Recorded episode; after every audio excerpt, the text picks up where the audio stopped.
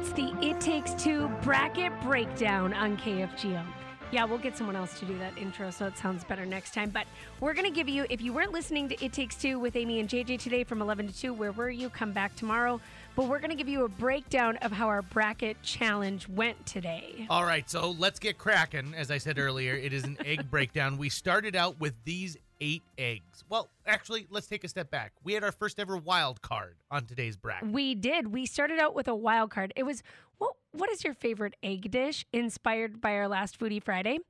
And our wild card round to be the eighth seed in this bracket was breakfast pizza, eggs benedict, pickled eggs, and huevos rancheros. And it was pretty close between uh, eggs benedict and a breakfast pizza. But breakfast pizza pulls off the win. So let's give you all eight. Over easy over over medium, egg salad, deviled eggs, egg bake, omelets, toad in a hole, you know, where they take out the middle of the bread and crack an egg. Okay. Egg burrito and breakfast pizza. All right, so let's when we break down this particular bracket, I think that this got one of the most votes what we've ever had in a bracket. People were very passionate about the egg dish that they wanted to go forward. We also got the most texts, I think, about someone saying, "Yeah, gross." they did not care for egg bakes, but they also had harsh things to say about egg salad too. Interestingly enough, though, wait until the results because in the first round, over easy over over medium. Now, I thought over easy should have taken the whole bracket. I thought that was sort of the clear cut winner. It is It's- egg 101, right? It's egg 101. It's a classic way to serve an egg. Over easy over medium takes on egg salad. Egg salad beats the pants off of over easy over medium. It's not even close in the first round. Next up, we have a holiday favorite, the deviled egg, taking on the egg bake. Egg bake, easy lead, and never looks back. Deviled Yeah. eggs don't even have a chance. So it doesn't even matter if you put garnish on it or not. People wanted egg bake. Which is interesting because deviled eggs didn't have a chance in this bracket, yet egg salad ran a, was running away with it. They're very similar items. Uh-huh, they They're really very- okay, now we move on to the third round. It's omelet versus toad in the hole. Toad in the hole didn't have a chance. Omelet blew past it. And um, in the last round, breakfast pizza, our wild card entry, takes on egg burritos and also beats it effortlessly. So now we get on to the second round, and this is where things are going to be interesting, right? Because we've got egg salad taking on an egg bake right off the bat, right?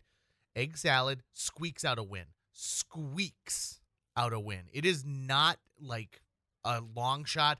They are neck and neck. It was one vote between those two. I I liked how someone in our text club called it I don't want to eat a hot sponge for Yeah. breakfast in referencing egg bake.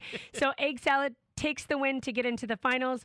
Our other semifinal round was omelet versus the breakfast pizza, which we affectionately referred to as the Paul Jurgens bracket because he voted for both of these.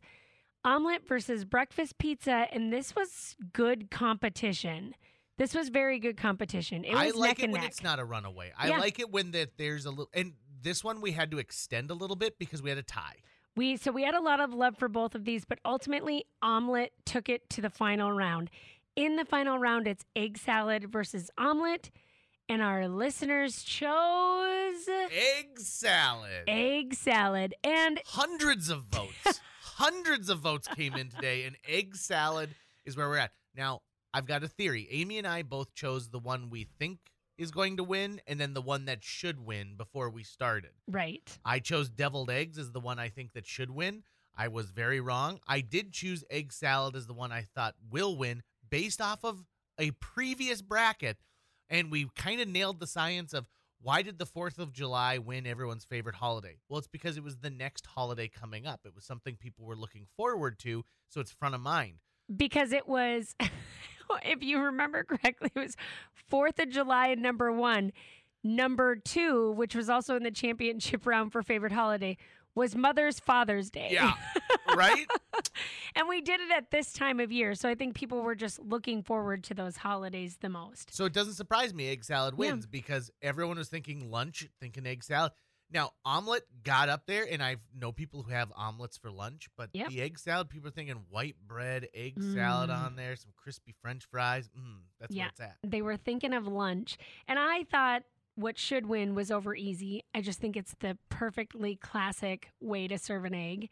And I thought what would win was the omelet, which I was close. It got into the championship round, but It- I just thought you guys were more omelet people, you know? As Eric Johnson always tells us on a bracket day, you never know where the listeners of KFGO are going to take. you. No, you don't. It Takes Two listeners are a different breed, man.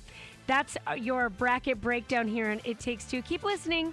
I'm sure we'll have another one for you soon.